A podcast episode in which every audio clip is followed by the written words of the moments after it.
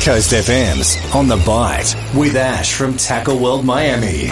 Welcome to this week's edition of On the Bite.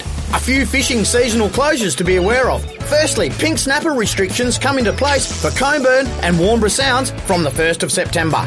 And also from the 1st of September is the three month closure of recreational crabbing in all coastal waters, rivers and estuaries. A few tips for those of you looking for our bread and butter species off our rock walls and groins.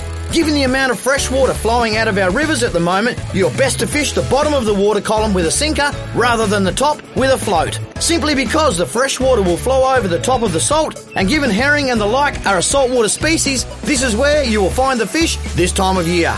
Offshore this week, the bite has been fantastic, with good Jews, chin, and breaksea out and about.